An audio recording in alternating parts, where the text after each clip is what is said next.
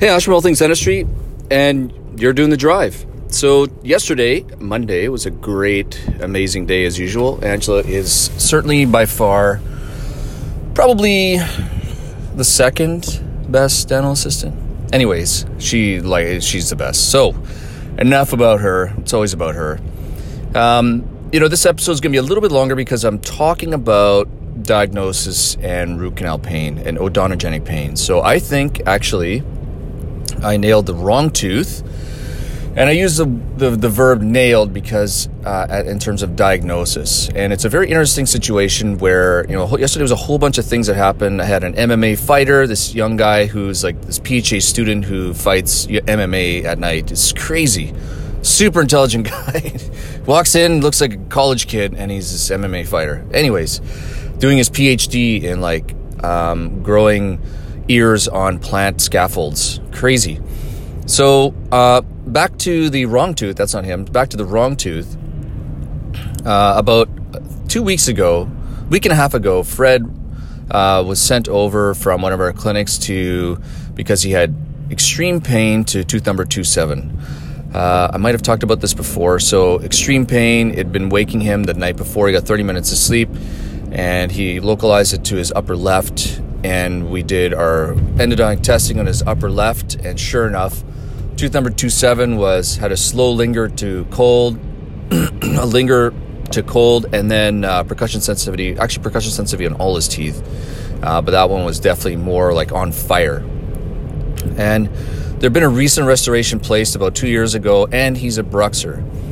So it was pretty much, you know, and the tooth was. I don't take this in consideration, but this is a good learning point again take in consideration the diagnosis from whoever sent it to me. I kind of need to start fresh because that can boggle, you know, put goggles on you and bias you towards doing something. So uh, he walked in and I actually have a really cool GoPro video of him showing the classic signs of irreversible pulpitis. So he had a bottle of water. I talked about this bottle of cold water, and then he had to tilt his head to get pain relief. And then uh, during during the pulpectomy, of tooth number 27, it was still painful. So, and we had numbed the heck out of him.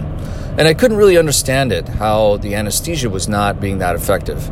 I mean, I've understood that, but it was kind of crazy. So, we followed him through the next few days. I just text back and forth every day. And then it seemed to get kind of worse a week out. Excuse me. So, there was some pulpal remnants in there, and I was like, okay, well, let's just do it because I wasn't able to get a complete severing of the root pulp. So we went back in and we completely cleaned and shaped the entire tooth and then placed calcium hydroxide and then like okay we're done and then i texted him saturday and he's like ah it's getting it's okay it's better but i'm still i'm waking up with night sweats so he's got no t-shirt on he's got to change his shirt two times it's not that painful but he's got pain radiating down his left side of his neck and head and that told me that instantly i'm like that's the wrong tooth. He's now starting to experience some sort of systemic um, problems due to something, and I'm like, I bet you it's a bottom tooth. And then Sunday, he started.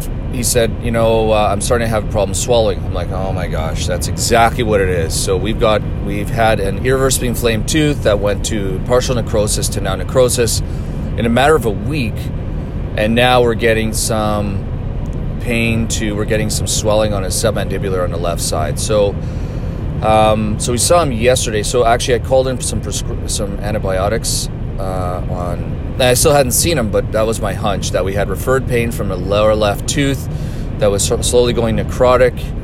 Um, and he had trismus as well, so he couldn't open his jaw past like if I put I when I saw him I couldn't even I could put one and a half fingers. I cut uh, I cut one of my fingers in half and put it in his mouth, and that's all he had. So we prescribed him antibiotics, some amoxicillin, TID, 500 milligrams, and we saw that was Sunday. And then by Monday morning, we saw him, and he'd be getting better.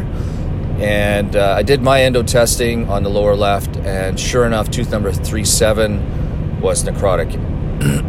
and I got my buddy Amir, did the same residency I did to reevaluate, and sure enough, three seven was a culprit. So we numbed him up, did the pulpectomy. He was okay with that, and then uh, the part the mesial canals were partially necrotic. Well, it was partially necrotic, so the mesial canals were not necrotic, but the distal, I mean, it had.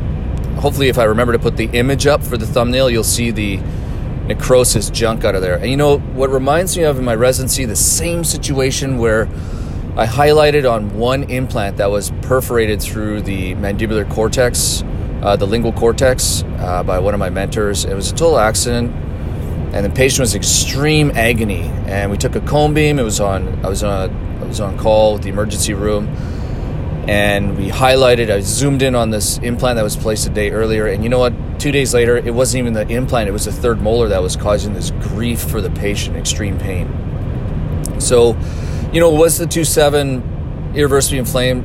Unfortunately, we'll never know. But it just reminds me. I think that's the message today. Is um, as hard as it is, you think you do endodontic testing, and I mean, I've done now 2,000 teeth, probably about 50 extreme pain cases, and this is the first one again that brings me back to humbling of just take a look at the bigger picture and maybe endo test that the opposing arch.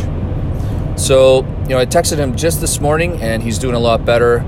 He can open more, so that gives me some hope not hope, it just tells me, okay, we're down the right path. He's not going to end up in the hospital uh, with an extracted tooth and an ex, uh, external drain. We don't want to do that because it's definitely we're playing with fire now. Excuse me.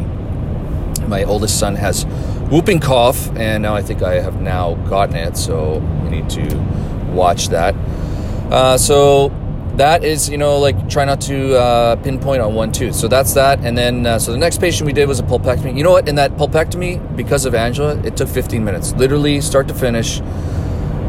Hypo, full strength hypo, WaveOne Gold right to the uh, our apical constriction, rinse a lot, place some calcium hydroxide, boom, like 15 minutes, it's done. And I could have, you know, the potential, the the reason why I'm telling this story is not to highlight such an idiot I am it's to really show that if you do the proper diagnosis, that patient probably, you know, probably would have been out of grief and be done, and we would I wouldn't be talking about this. But here we are.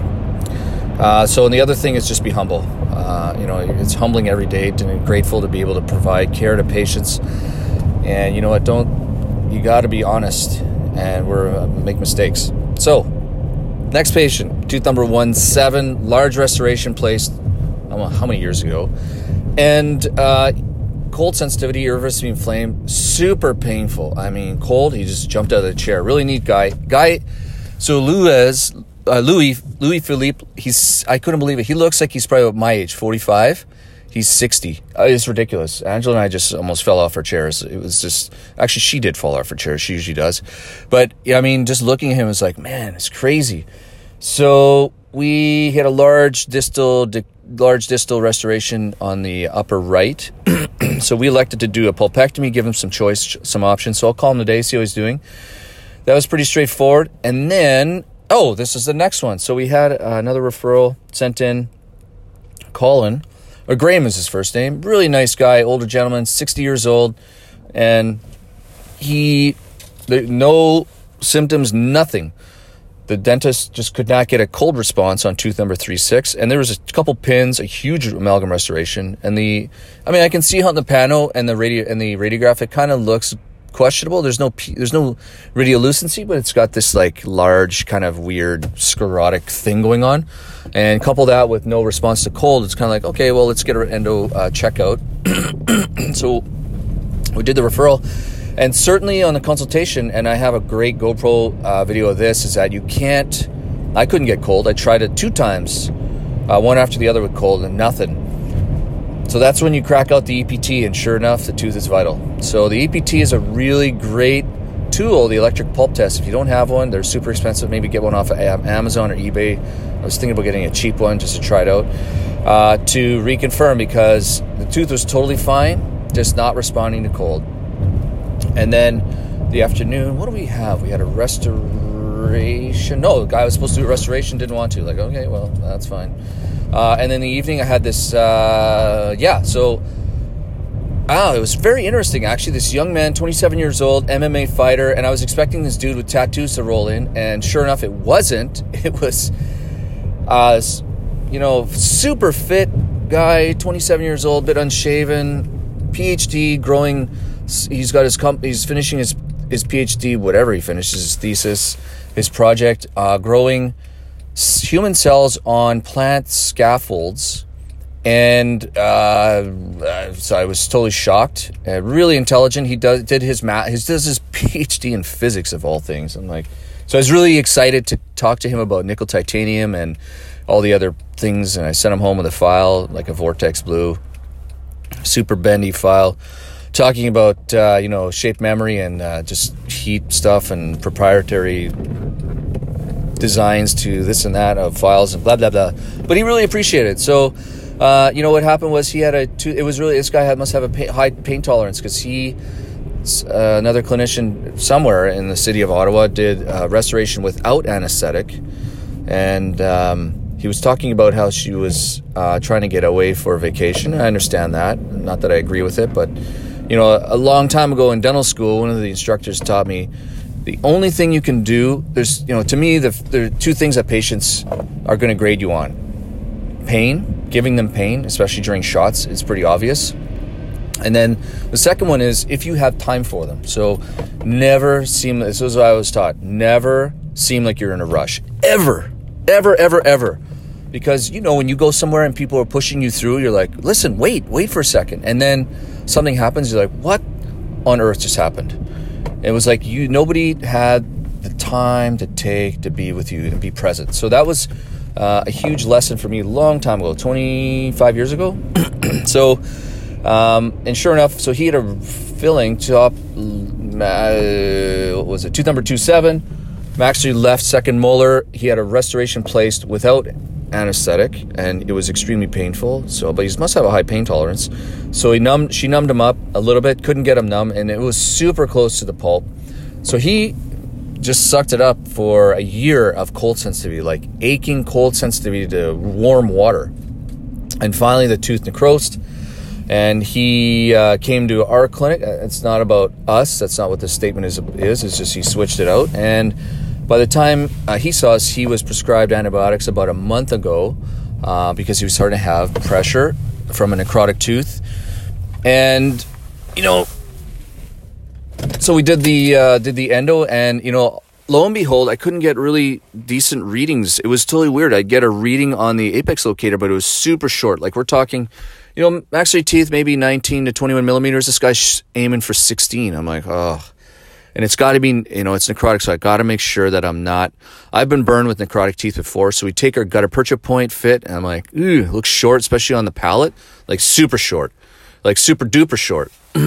so we uh, take another apex like i'm cranking out to 55 50 size file to get my apex locator reading and it is right on the money and of course i'm close to the sinus i don't want to get a hypochlorite incident so we repack and sure enough it's bifurcated the palatal canal i'm like well that makes more sense why i'm getting these random readings uh, so we filled that case i just called him he's he's fine and that's about it. So I had another case who did a straightforward, did the endo about uh, two years ago on his right, this mandibular right side, and now we did the left side.